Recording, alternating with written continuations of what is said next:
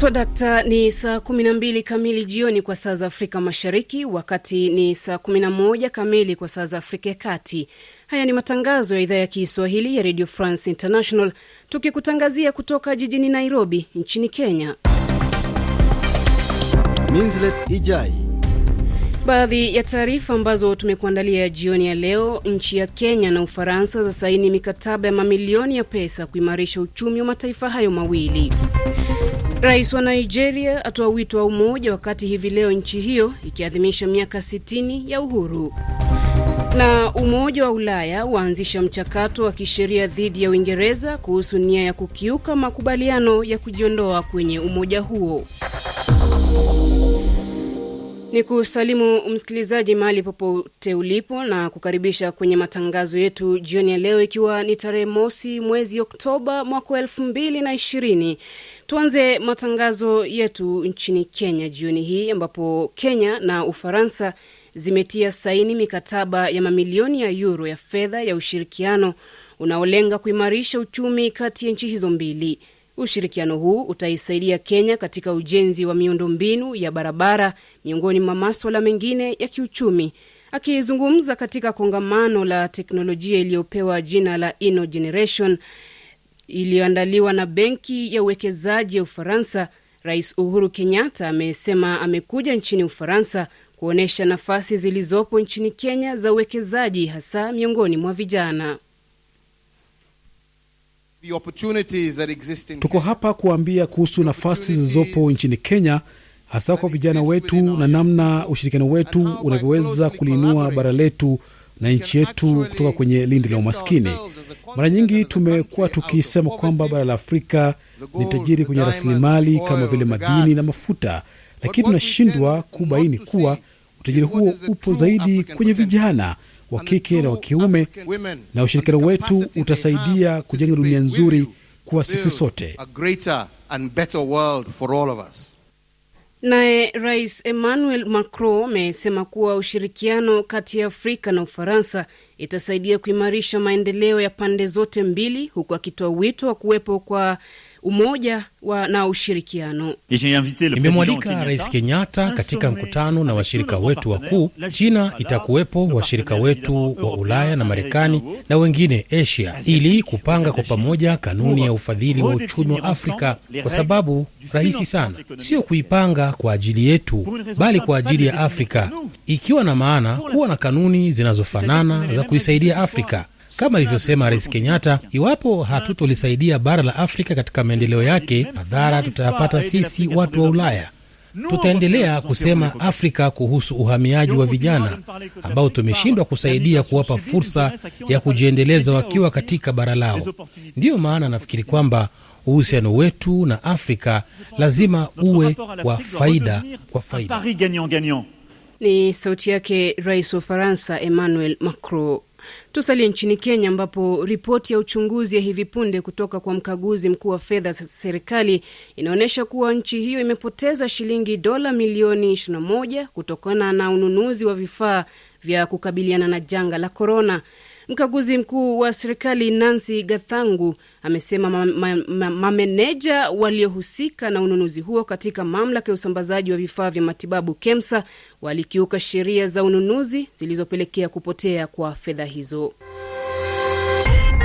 R F I Nairobi themanini na tisa nukta tisa F M.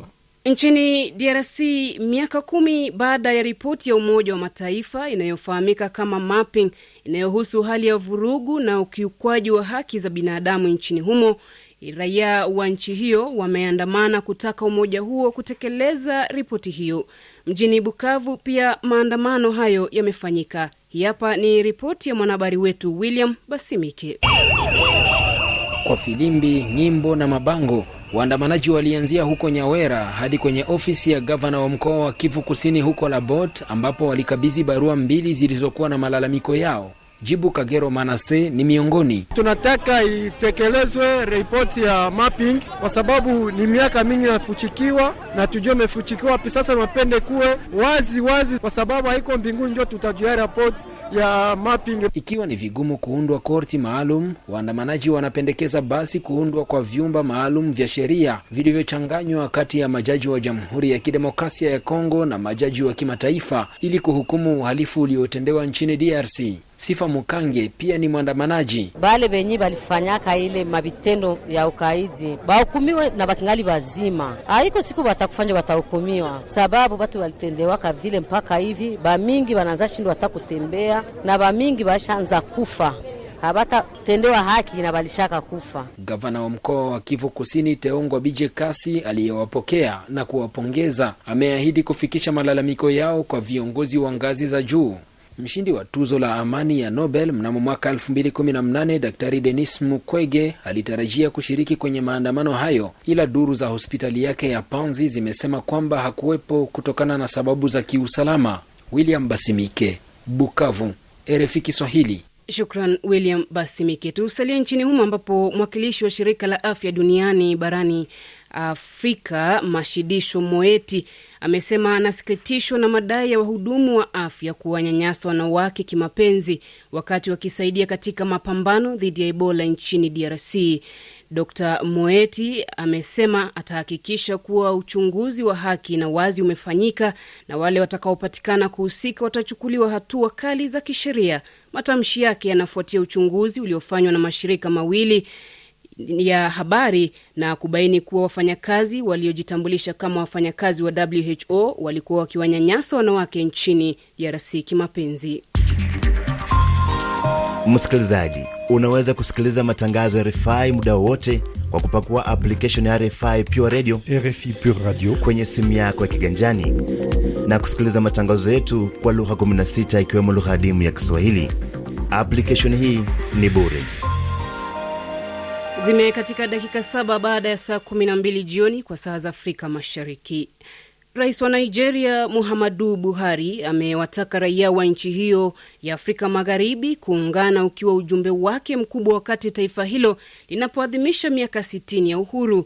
Nigeria ilipata uhuru wake siku kama ya leo mwaka elfu moja mia tisa sitini kwa kutoka kwa Uingereza, lakini miaka saba baadaye kukazuka mapigano ya wenyewe kwa wenyewe kutoka kwa wanaharakati waliotaka kuunda nchi yao ya Biafra.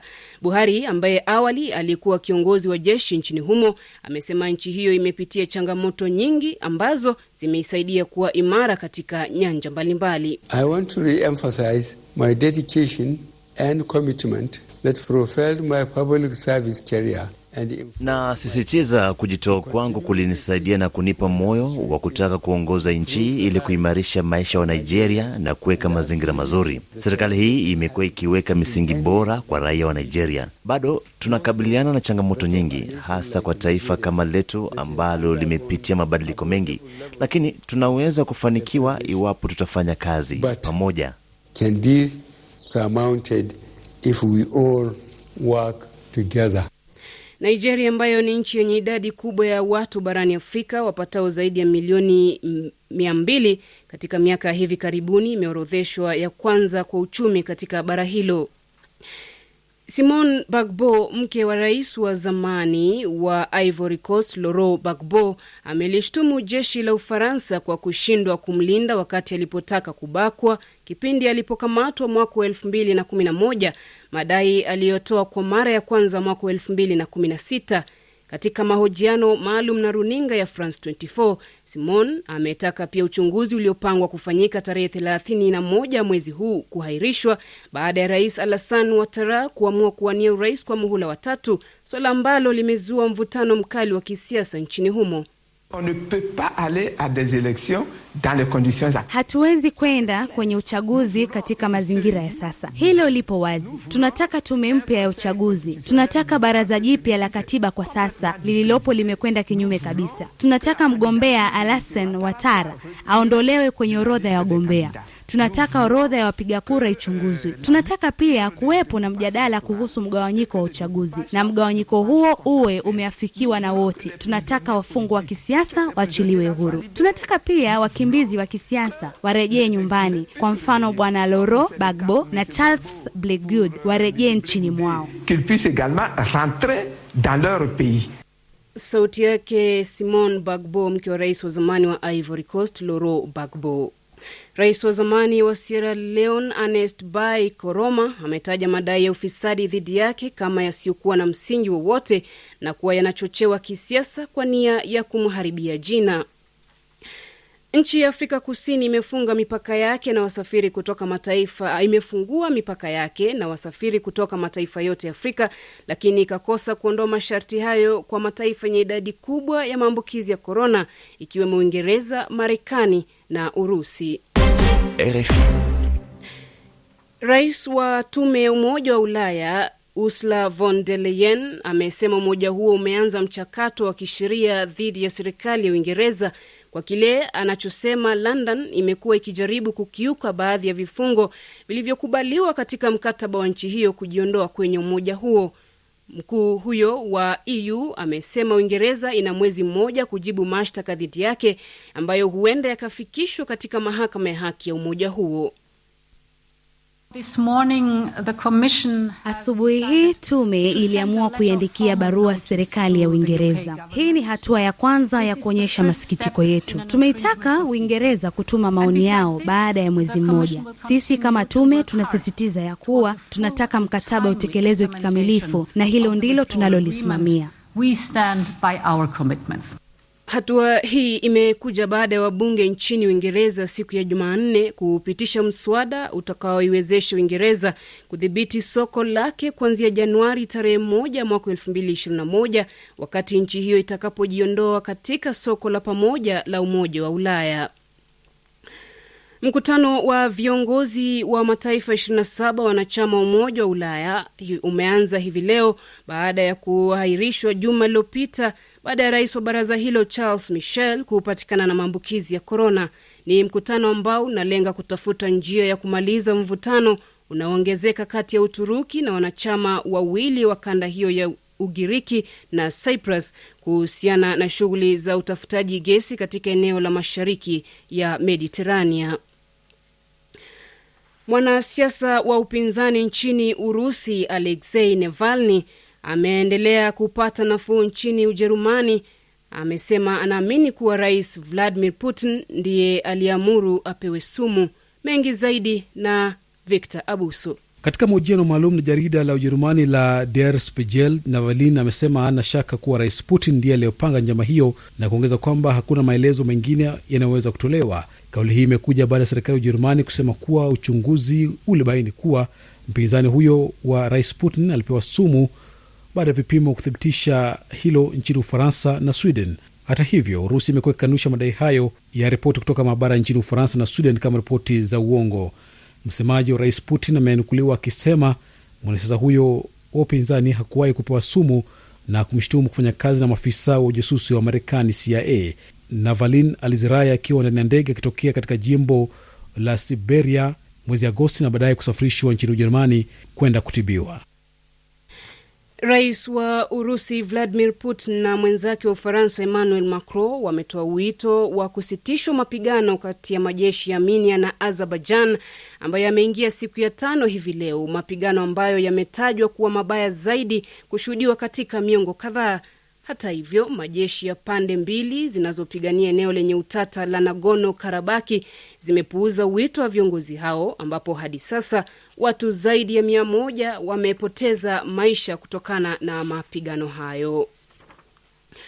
Msikilizaji, baada ya kushuhudia makabiliano makali kati ya wagombea wa urais nchini Marekani wakati wa mdahalo wa kwanza kuelekea uchaguzi mkuu mwezi ujao, tume inayoratibu midahalo ya wagombea urais nchini Marekani sasa imesema itabadili mfumo wa mdahalo ili kuhakikisha awamu ya pili ya mdahalo uliosalia kati ya Rais Trump na mpinzani wake Joe Biden unakuwa na ustaarabu.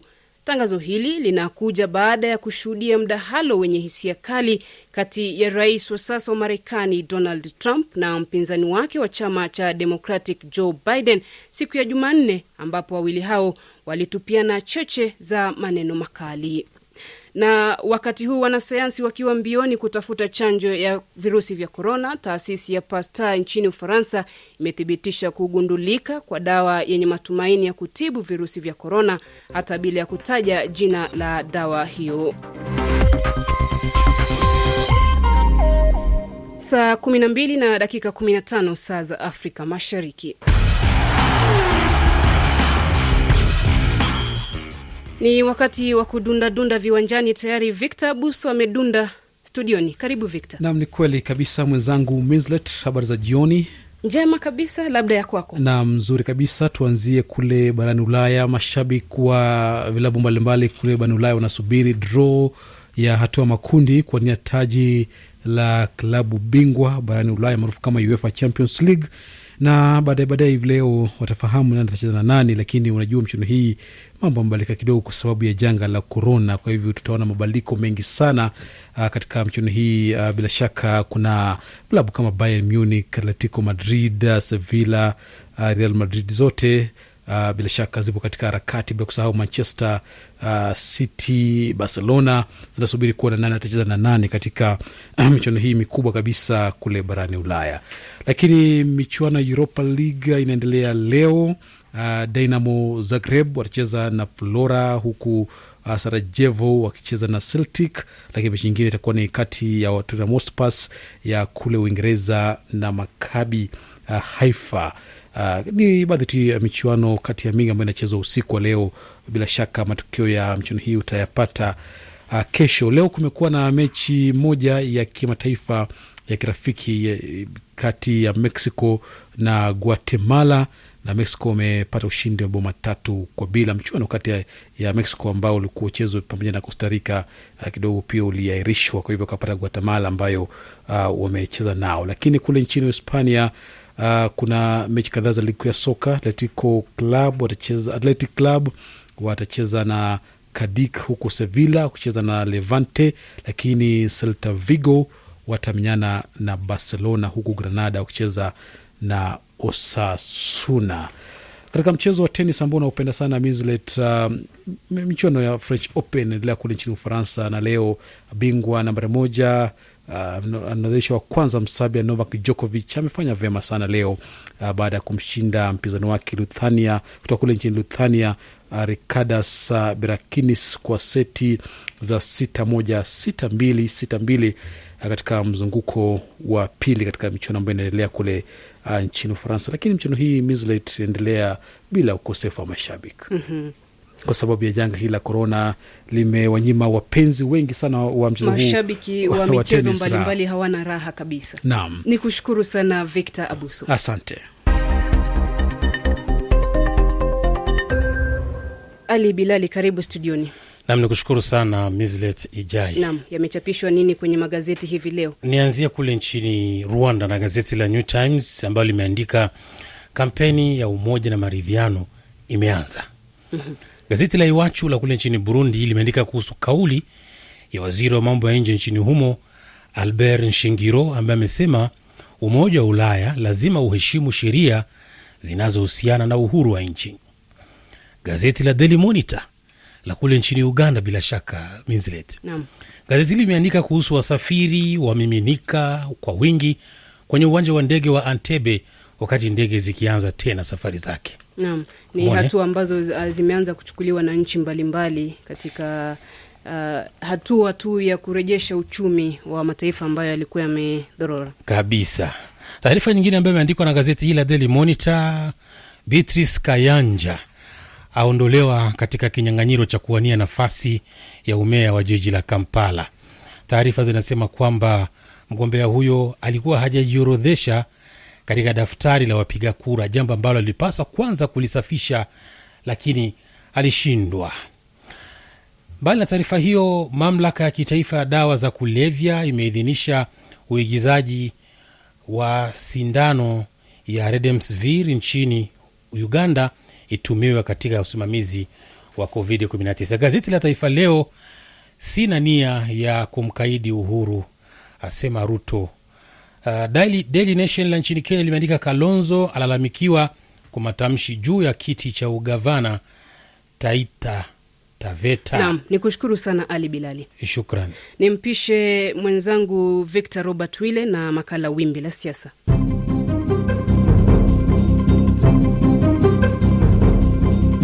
Ni mara nyingine tena, wakati mwingine tunakutana katika makala ya Wimbi la Siasa, nikitumaini kuwa hali yako ni njema. Karibu, na utakuwa nami mtayarishaji na mtangazaji wako Victor Robert Wile, nikikusihi ungane nami mwanzo wa makala haya mpaka tamati yake.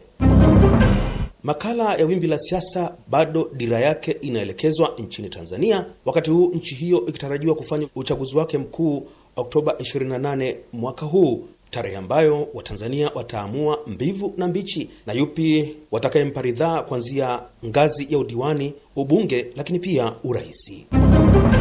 Wakati kampeni za uchaguzi zikiendelea, masuala mbalimbali yamekuwa yakiibuka, na kwa juma hili swala ambalo tutaliangazia ni kuhusiana na mvutano uliopo kati ya tume ya uchaguzi na mgombea wa chama cha upinzani cha Chadema Tundu Lissu kuhusiana na kile ambacho kimekuwa kikidaiwa na tume kutoa kauli za vitisho zenye viashiria vya kuvuruga amani, huku mgombea huyo akilalamikia mkutano wake kurushiwa mabomu na vyombo vya dola, akidai vinalenga kukwamisha kampeni zake. Kutokana na hali hiyo, tume ya uchaguzi kupitia kwa mkurugenzi wake Daktari Wilson Mahera amesema tume hiyo tayari imeshamwandikia barua mgombea wa Chadema Tundu Lissu ikimtaka kufika katika tume ili kujibu tuhuma zinazomkabili. Zile tuhuma kwamba wasimamizi wa uchaguzi wa majimbo yote nchi nzima walikuwa wanakutana na mheshimiwa rais na mkurugenzi hazikuwa za ukweli. Mimi nilikuwa hapa Arusha, kwa hiyo tuhuma zile zilikuwa nzito, na kwa sababu pia zilikuwa na lengo la kuleta taharuki miongoni mwa Tanzania. Kwa hiyo kama tusingelizisemea, Watanzania walio wengi wangereza kuamini hivyo, na wengine wapo ambao wanaamini hivyo kwamba kulikuwa na hujuma ya kutaka kuhujumu uchaguzi wakati tarehe ya uchaguzi bado. Sasa jambo hilo ni jambo zito, kwa hiyo mtu anapotenda kosa la namna hiyo au anapokuwa na tuhuma ya namna hiyo, kama anaitwa kwenye kamati ya maadili, inatakiwa ifanyike ndani ya masaa sabini na mbili tangu alipofanya hicho kitendo, na hilo limefanyika na tu. Lakini pia lazima kuna utaratibu kwamba yule anayepelekewa naye anahitaji masaa arobaini na nane, na yote haya yamezingatiwa. Ndio maana tarehe ambayo rasmi atakuwepo Dar es Salaam kwa ajili ya kujibu hizo tuhuma. Tunachojua barua imepelekwa, atakapoipata, na imepelekwa kwenye makao makuu yake ya chama, na yeye anahusika, kwa hiyo atakuwa amepata hiyo barua. Lazima atatekeleza matakwa ya maadili hayo. Lakini nini kitamtokea mimi siwezi kusema, kwa sababu kamati ndio inaamua, kwa sababu majaji na mahakimu ni vyama vya siasa vinavyoshiriki kwenye uchaguzi, kwa sababu vyama vyote kumi na tano vina wajumbe katika hiyo kamati ya maadili, ndio watakaokubaliana ina adhabu watatoa au ushauri au onyo na kadhalika, vitu kama hivyo. Kwa upande wake Tundu Lissu amesema kamwe hajapokea barua yoyote ya wito, na kama sheria na kanuni za maadili ya uchaguzi hazitafuatwa, kamwe hatafika mbele ya kamati ya maadili. Amesema kwamba kauli ambazo nimezitoa zinatishia amani na vurugu za kupotosha na maneno ya aina hiyo. Huo wito. Haya masuala ya maadili ya uchaguzi yapo kwenye hiki kitabu. Maadili ya uchaguzi wa rais, wa bunge na madiwani ya mwaka elfu mbili na ishirini. Hapa nilipo mpaka sasa hivi sijaletewa na sijaambiwa kwamba kuna malalamiko yoyote. Wanatakiwa waniletee kwa maandishi. Sasa hakuna. Mkurugenzi wa uchaguzi hakusema nani aliyelalamika. Kwa hiyo mpaka hapa nilipo hakuna malalamiko yoyote ya maandishi. Kwa sababu hiyo siwezi kwenda, kwa sababu hakuna malalamiko yoyote mpaka sasa hivi. Kwa hiyo kama kulikuwa na mtu anafikiria kuna tatizo, ni watoeni wasiwasi ndugu zangu kwamba hakuna tatizo lolote. Kama kuna tatizo waniletee maandishi yake mimi. Wasiapeleke kwenye chama, wasiapeleke nyumbani kwangu, wasiapeleke kwingine kokote, waniletee mimi, kwa sababu mie ndiye mgombea. Hiyo habari ya kwenda Dodoma haipo. Kama itakuwepo wafuate kwanza maadili walioyatunga wenyewe. Katika hatua nyingine, mkurugenzi wa tume ya uchaguzi Daktari Wilson Mahera ameonyesha dalili za tume kutokufurahishwa na kauli ambazo amekuwa akizitoa mgombea wa Chadema Tundu Lissu. Lakini wakati mwingine unakuta huyo huyo anasema tayari kwa kuangalia umati huu nimeshashinda na kadhalika na kadhalika. Kwa hiyo asipo nitangaza nitahamasisha wananchi waingie. Mambo kama haya tuna experience. Tume experience watu wa mataifa ya nje. Hata mimi hapa nimeandikiwa barua na Marekani mmoja. Anajiita mister Amsterdam, mwanasheria, akiitisha tume ya taifa ya uchaguzi kwa sababu watu wanalalamika huko nje kwamba wanaonewa na nini, na kwamba yeye sasa kule nje anajiona kwamba ndiye mwenye kuwajali Watanzania zaidi kuliko sisi wenyewe. Lakini cha ajabu anahamasisha watu waingie barabarani kuandamana. Kwa hiyo mjue kama taifa tuna ni majaribu tulionayo. Kwa hiyo mkisema wapige, ndio hiyo naona yani tunanadao wachukue hatua. Kwa hiyo tunachotaka kusema Watanzania wachuje ukweli na uongo. Akijibu tuhuma hizo katika mikutano yake ya kampeni, Tundu Lissu amesema kamwe chama chake hakitakubali kuonewa na hata kufikia hatua ya mikutano yake kurushiwa mabomu. Kauli ya, ya mkurugenzi wa uchaguzi Daktari Mahera kwamba tume imetuvumilia sana na I G P ametuvumilia sana, sasa msishangae tukipigwa mabomu. Na amesema tutapigwa mabomu sana, tutapigwa mabomu sana. Huku ni kutaka kuvuruga uchaguzi. Huku ni kutaka kusababisha vurugu, vurugu na uvunjifu mkubwa wa amani katika nchi yetu. Maadili haya ya uchaguzi yanasema kama kuna mtu anayekiuka maadili, kanuni hizi hazijasema apigwe mabomu, apigwe mabomu. Huu utaratibu wa kupigana mabomu, wa kutishiana kupiga watu mabomu ni kutaka kuvuruga uchaguzi. Kwa sababu wanaona kabisa wanashindwa. Niwapeni mfano tulipopigwa bomu juzi, mabomu juzi. Kabla ya kufika Nyamongo tulipopigiwa mabomu, tumesimama katika vijiji vitatu. Tumesimama Borega, tukahutubia wananchi, kazungumza na wananchi. Kama anavyofanya Magufuli, tumesimama Muriba, kazungumza na wananchi. Na polisi hawana shida. Tumesimama Nyamwaga, Nyamwaga ndio kulikuwa na maelfu ya watu. Kazungumza na wananchi. Kifupi, mkurugenzi wa uchaguzi anaposema tutapigwa mabomu sana, ni sawa tu, Watanzania watajua, dunia itajua, lakini kama ibidi kufika The Hague, tutaenda The Hague, inshallah. Huku joto la kisiasa likiendelea kupanda nchini Tanzania kuelekea uchaguzi mkuu wa Oktoba ishirini na nane, wachambuzi wa masuala ya siasa wamekuwa wakifuatilia kwa karibu kile kinachoendelea katika kampeni hizo, na nimezungumza kwa njia ya simu na Abdul Karim Atiki kutaka kuyafahamu mambo kadha wa kadha ambayo tayari yamechomoza katika kampeni hizo. Mikutano mingi ya kwa mfano ya, ya Chadema unaona kabisa inarushwa katika ma YouTube huko na katika nini. Kwa hiyo unaona na watu wanashare kwenye ma Facebook na wanazungumza, na wakati mwingine wanataniana, na wakati mwingine wanashutumiana wananchi wenyewe kwa wenyewe kuonekana kama wako katika vyama tofauti. Lakini ukweli ni kwamba kampeni zimepamba moto. Na ukiangalia swala la mgombea wa Chadema Tundu Lissu kuitwa mbele ya kamati ya maadili ya uchaguzi na, na yeye kugoma, hili kimsingi unaliangalia vipi kwa ufupi? Mkutano wake Tundu Lissu na waandishi wa habari akilalamika kwamba hajapewa malalamiko yenyewe na hata huyo mlalamikaji hajajulikana. Kwa hiyo inaonekana uh, yeye anasema kwamba anataka kushughulishwa tu na na na, na neki kana kwamba yeye hana hatia yote. Lakini mimi nadhani ni wajibu, kwa sababu refa kuita akipiga filimbi akikuita mchezaji lazima uende, ndio sheria na kanuni za mchezo. Na unafikiri endapo ataendelea kuwa na msimamo wake, kuna kipi ambacho mgombea huyu kinaweza kumpata katika safari yake ya kuwania urais kwenye uchaguzi wa Oktoba ishirini na nane? Sidhani kama kama kutakuwa na jambo baya linaweza likampata, lakini kwa upande mwingine tafsiri yake inaonekana kwamba uh, mgombea huyu ambaye uh, anataka urais uh, kinaweza kumharibia katika wapiga kura. Kwa labda wanaweza kutoa tafsiri kwamba sio mtu mwenye reconciliation au sio mtu mwenye kutafuta suluhu. Sasa hiyo kwa kwa upande ukishakuwa kiongozi mkuu wa nchi labda inaweza kumpunguzia kura fulani. Vyombo vya dola vimelalamikiwa na mgombea huyo kwamba mikutano yake ya kampeni kurushiwa mabomu ya kutoa machozi. Pengine hili unafikiri kipi ambacho kinapaswa kufanyika ili kuhakikisha kwamba kampeni hizi haziwi chungu na hata kusababisha madhara kwa amani ya Tanzania? Na na nimpongeze pia Rais Magufuli kwa sababu alitoa tamko kabisa kusema kwamba wasitumie nguvu nyingi katika katika mambo ya kampeni. Kwa hiyo polisi na wenyewe wanaweza kuwa wanatumia busara. Aa, wakati mwingine kuna kuwa hakuna haja ya kupuliza hayo mabomu ya kuwasha, kwa maana kuna kuwa hakuna vurugu zinazoonekana, sije kaonekana kana kwamba na wao wana upendeleo.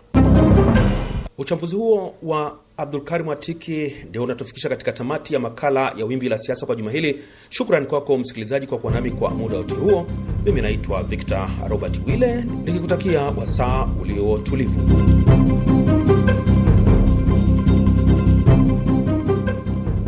Shukrani.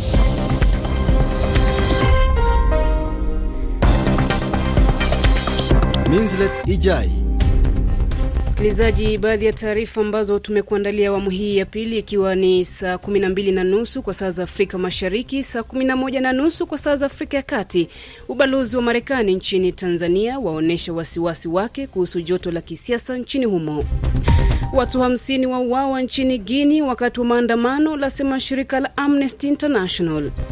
Na Umoja wa Ulaya waanzisha mchakato wa kisheria dhidi ya Uingereza kuhusu nia ya kukiuka makubaliano ya kujiondoa kwenye umoja huo.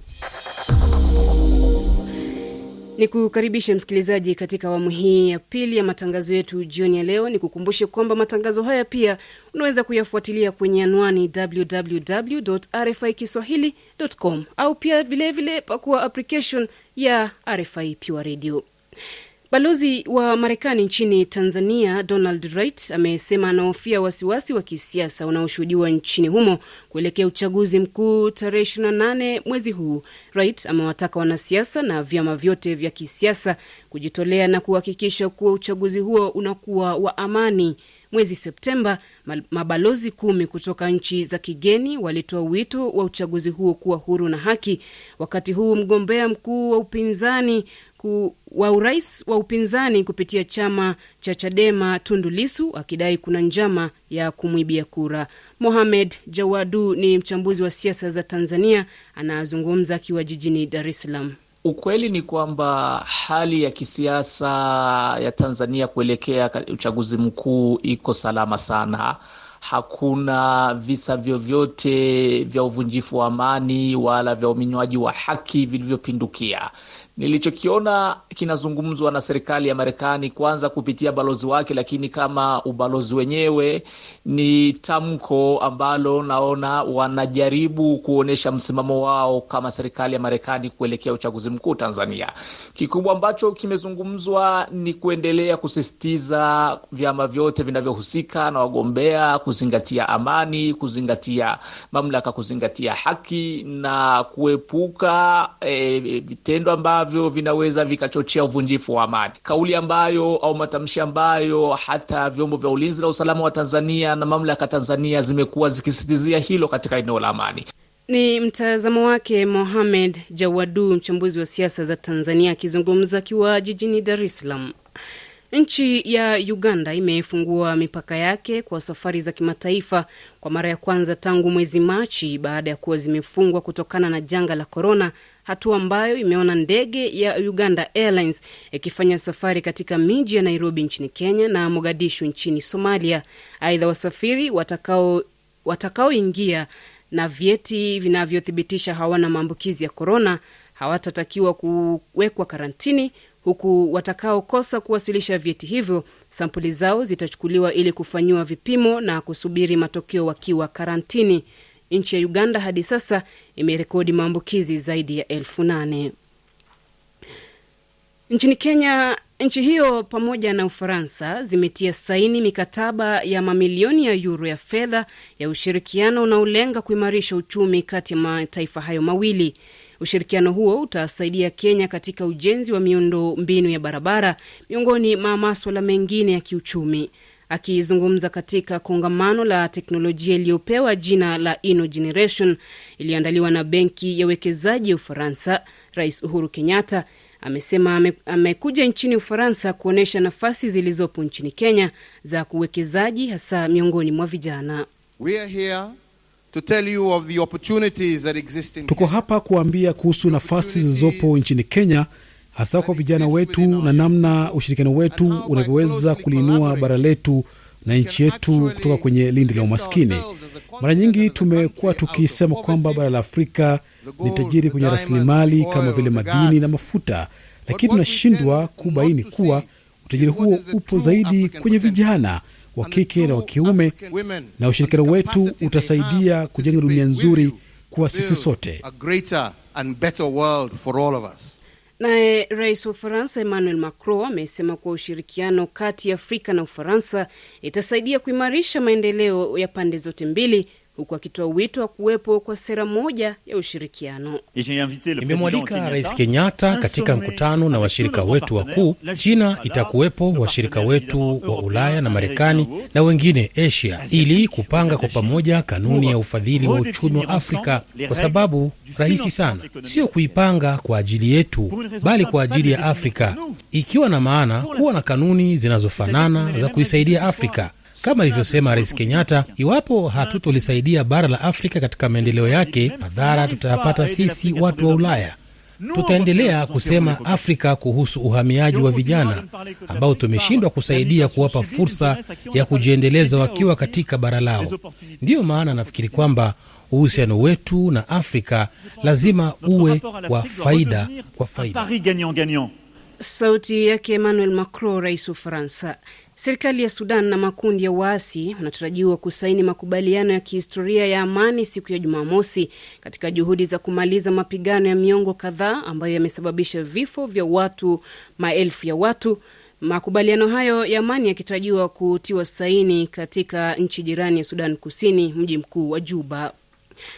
Mwakilishi wa shirika la afya duniani barani Afrika, Mashidiso Moeti, amesema anasikitishwa na madai ya wahudumu wa afya kuwanyanyasa wanawake kimapenzi wakati wakisaidia katika mapambano dhidi ya Ebola nchini D R C. Daktari Moeti ameahidi kwamba atahakikisha uchunguzi wa haki na wazi umefanyika, na wale watakaopatikana kuhusika watachukuliwa hatua za kisheria. R F I Kisangani mia moja na tano F M. Shirika la kimataifa linalotetea haki za binadamu la Amnesty International limesema Guinea imeshindwa kuwa, kuwajibika vikosi vya usalama kwa ukandamizaji mbaya wa maandamano dhidi ya serikali tangu mwaka elfu mbili na kumi na tisa. Mengi zaidi na Ali Bilali. Shirika hilo la haki za binadamu limesema katika ripoti yake kwamba watu wasiopungua hamsini waliuawa wakati wa maandamano dhidi ya Rais Alpha Condé kati ya Oktoba elfu mbili na kumi na tisa na Julai elfu mbili na ishirini katika nchi hiyo ya Afrika Magharibi. Takriban watu sabini walikamatwa katika kipindi hicho na kuwekwa korokoroni kwa kosa tu la kutumia tu haki yao ya uhuru wa kujieleza au kukusanyika kwa amani. Ripoti hiyo ya Amnesty International inakuja kabla uchaguzi wa rais Oktoba kumi na nane nchini Guinea, ambapo Konde anawania muhula wa tatu wa urais wenye utata. Maandamano makubwa dhidi ya uwezekano wa Rais Konde kuwania urais alianza Oktoba mwaka jana, lakini rais huyo alikaidi upinzani na kushinikiza marekebisho ya katiba mpya mwezi Machi, ikimruhusu kuwania muhula wa tatu baada ya kuondoa ukomo wa kuhudumu. Taarifa yake Ali Bilali. Rais wa Nigeria Muhammadu Buhari amewataka raia wa nchi hiyo ya Afrika Magharibi kuungana, ukiwa ujumbe wake mkubwa wakati taifa hilo linapoadhimisha miaka sitini ya uhuru. I want to re-emphasize my dedication and commitment that propelled my public service career. Na sisitiza kujitoa kwangu kulinisaidia na kunipa moyo wa kutaka kuongoza nchi ili kuimarisha maisha wa Nigeria na kuweka mazingira mazuri. Serikali hii imekuwa ikiweka misingi bora kwa raia wa Nigeria. Bado tunakabiliana na changamoto nyingi, hasa kwa taifa kama letu ambalo limepitia mabadiliko mengi, lakini tunaweza kufanikiwa iwapo tutafanya kazi pamoja. Can be surmounted if we all work together. Ni sauti yake Rais wa Nigeria Muhammadu Buhari. Kundi maarufu la kutetea haki za binadamu nchini Misri limetoa ushahidi mpya unaohusisha namna majeshi ya usalama ya nchi hiyo yalivyowakamata na kudhulumu watu wanaojihusisha na mapenzi ya jinsia moja.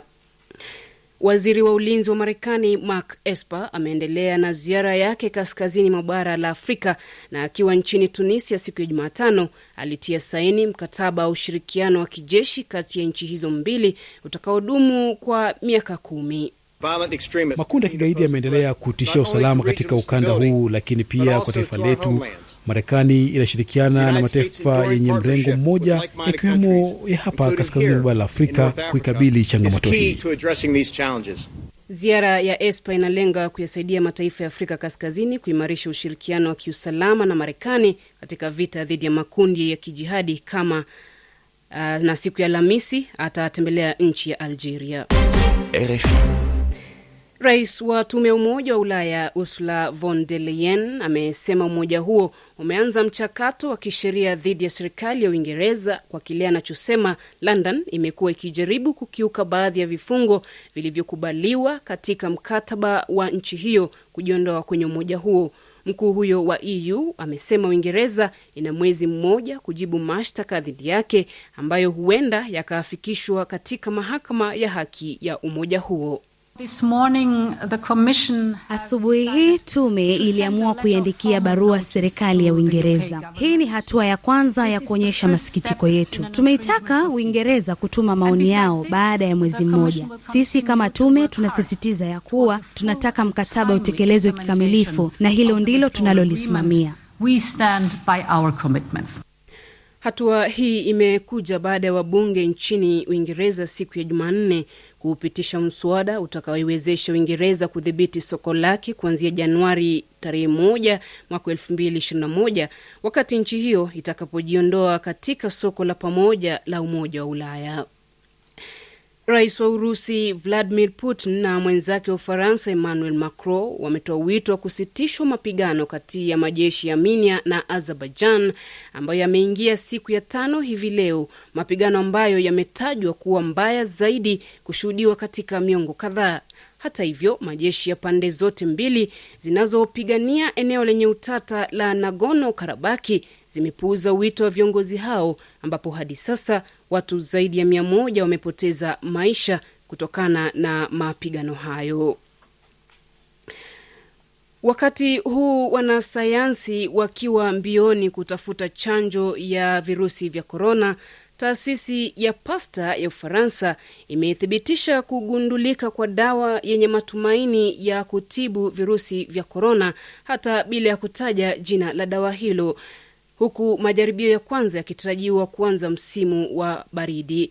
Mkurugenzi wa taasisi hiyo Dr Benoit Deprez anasema dawa hiyo tayari imefanyiwa utafiti kwenye maabara na kuonesha uweze, uwezo wa kukabiliana na virusi vya korona. Fuatilia pia matangazo haya kwenye w w w dot r f i kiswahili dot com.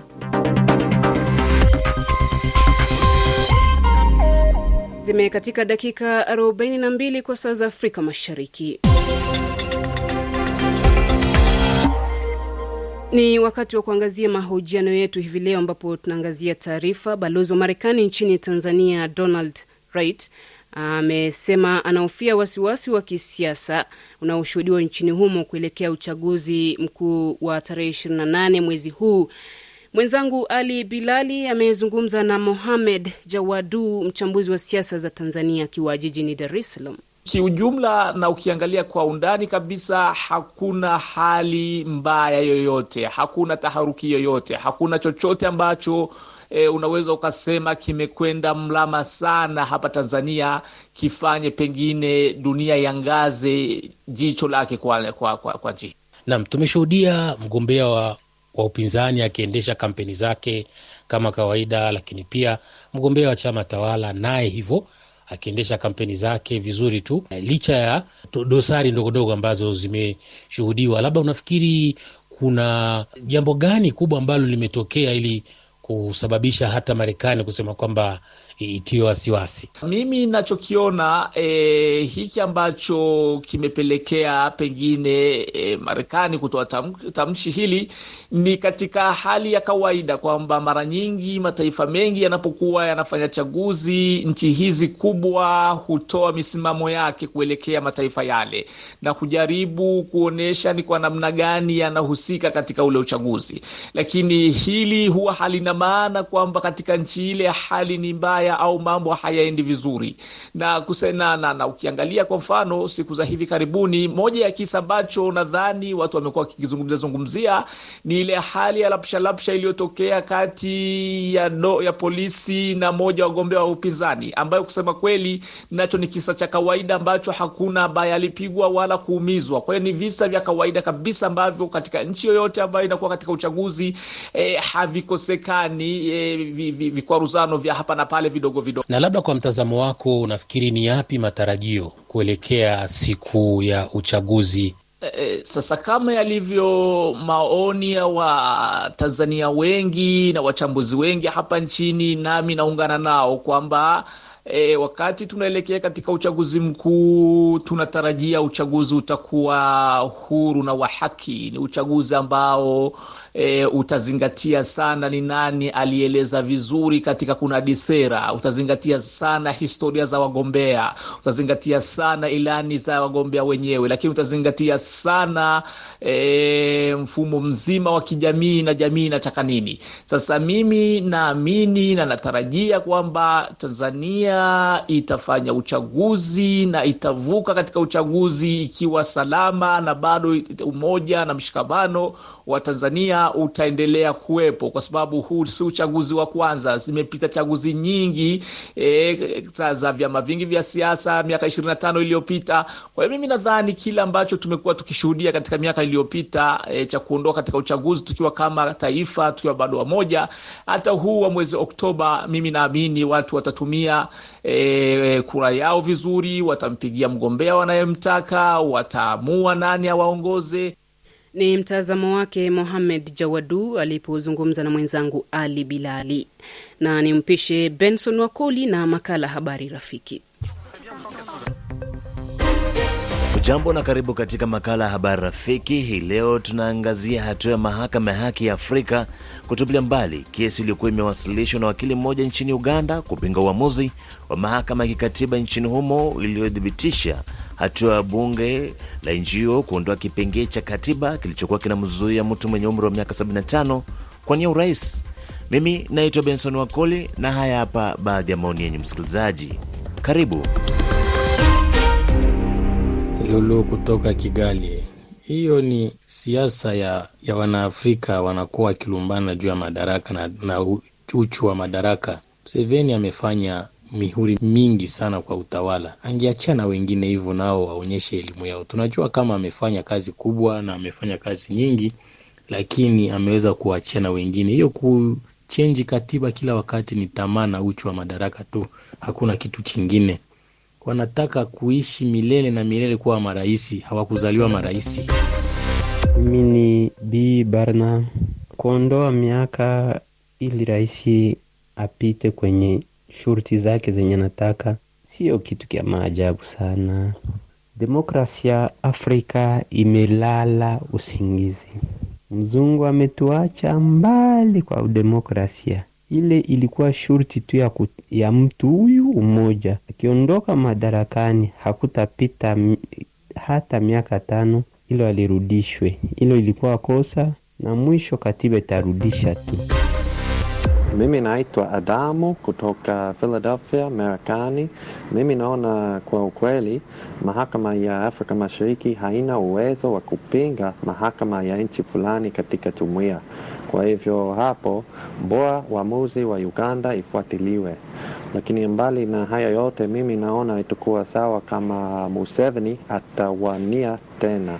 Hata unajua tuko na mgombea hapa Marekani ambaye ana miaka kumliko Museveni, Joe Biden ana miaka sabini na saba.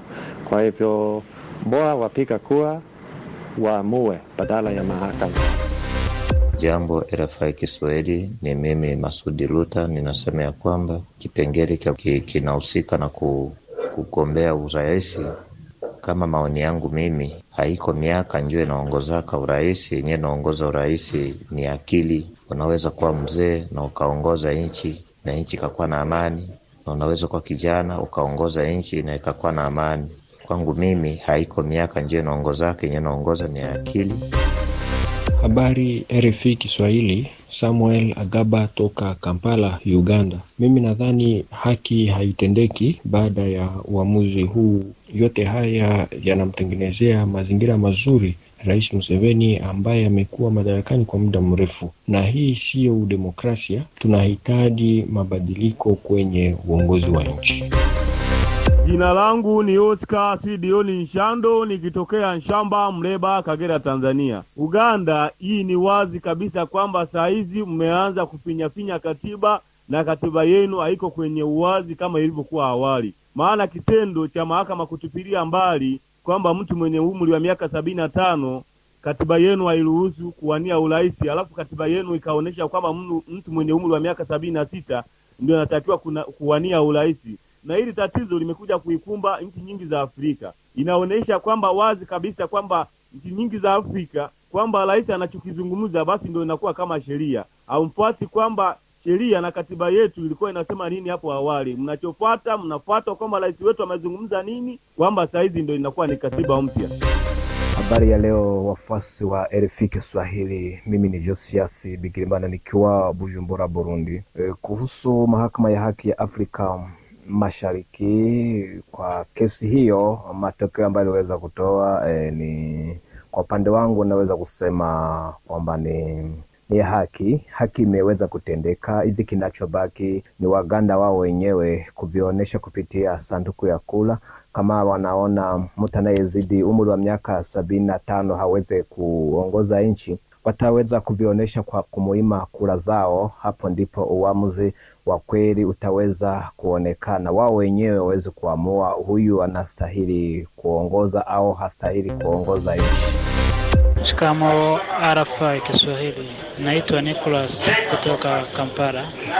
Kuhusu mahakama ya East Africa kutupilia mbali kesi iliyokuwa ina inaletwa na baadhi ya Uganda ikitaka kumzuia Rais Museveni kuwania muhula wake mwingine wa urais, mimi naona ni haki, kwani uhuru wa nchi nyingine ilikuwa ingekuwa imeingiliwa.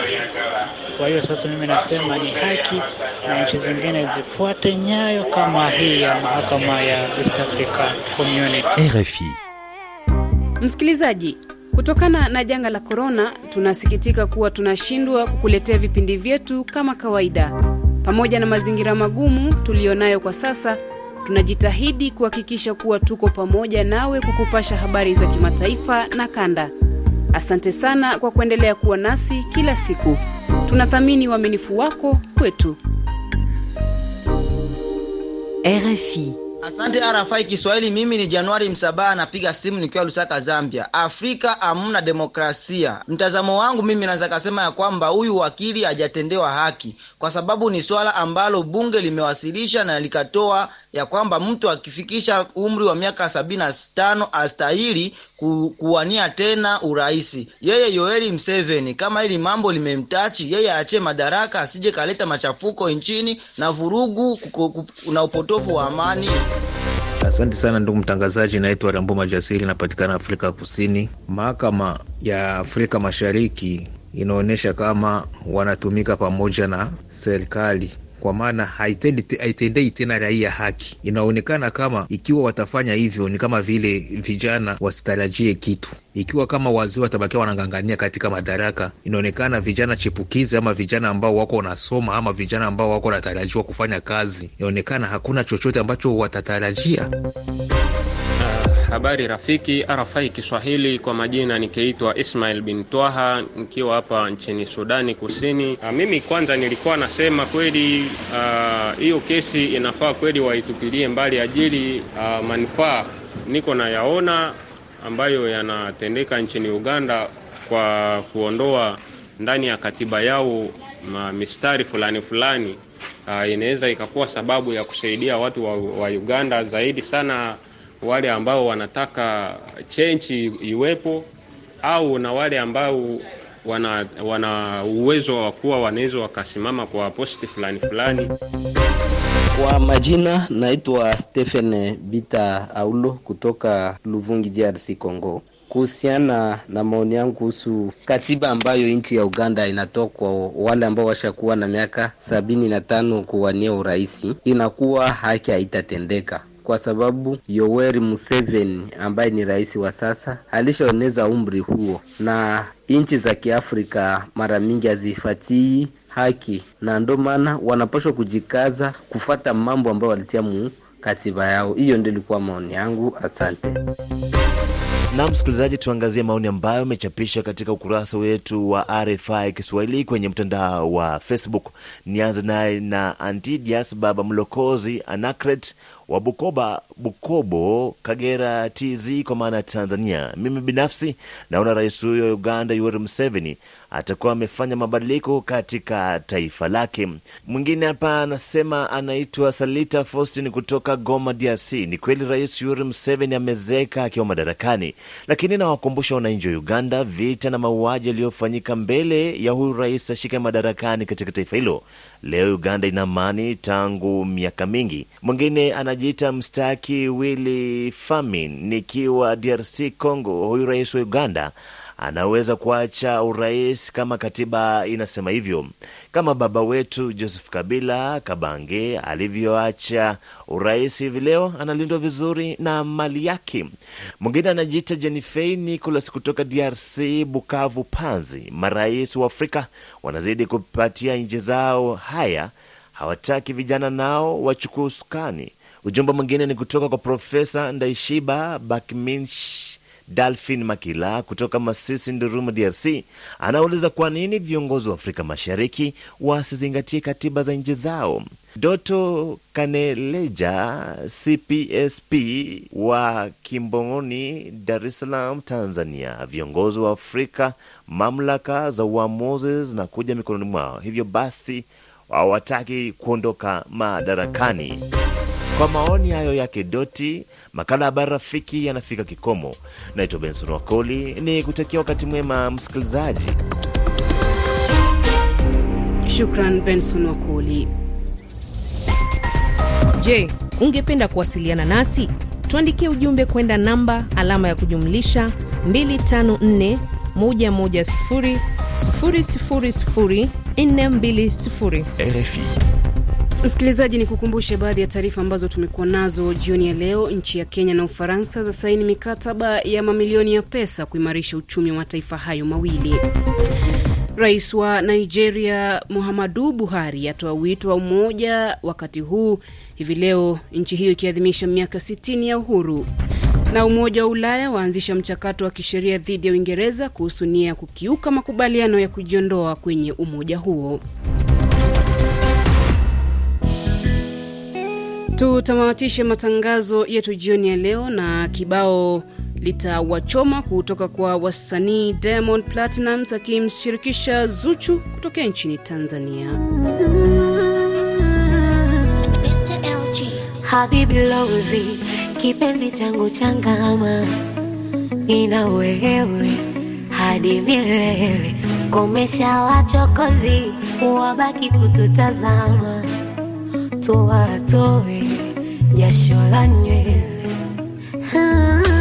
Nimesikia habari eti kuna mtu twamkera, oh mbona akae tayari, maana bado movie hili tena na usiku ni kumate. Oh my baby boo, wageni ningate ngate, you know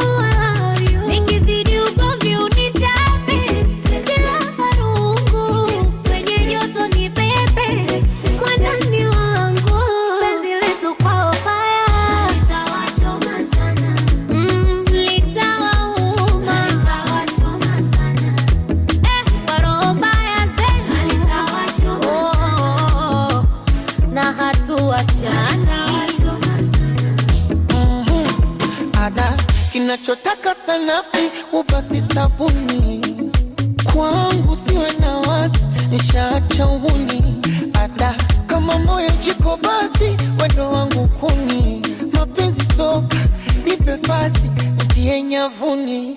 Sena wasikutishe kwa jumbe zao za kata. Mindo kama tiku, hapa jimbo umepata. Mahva ni tashtiti, na baby unayajua.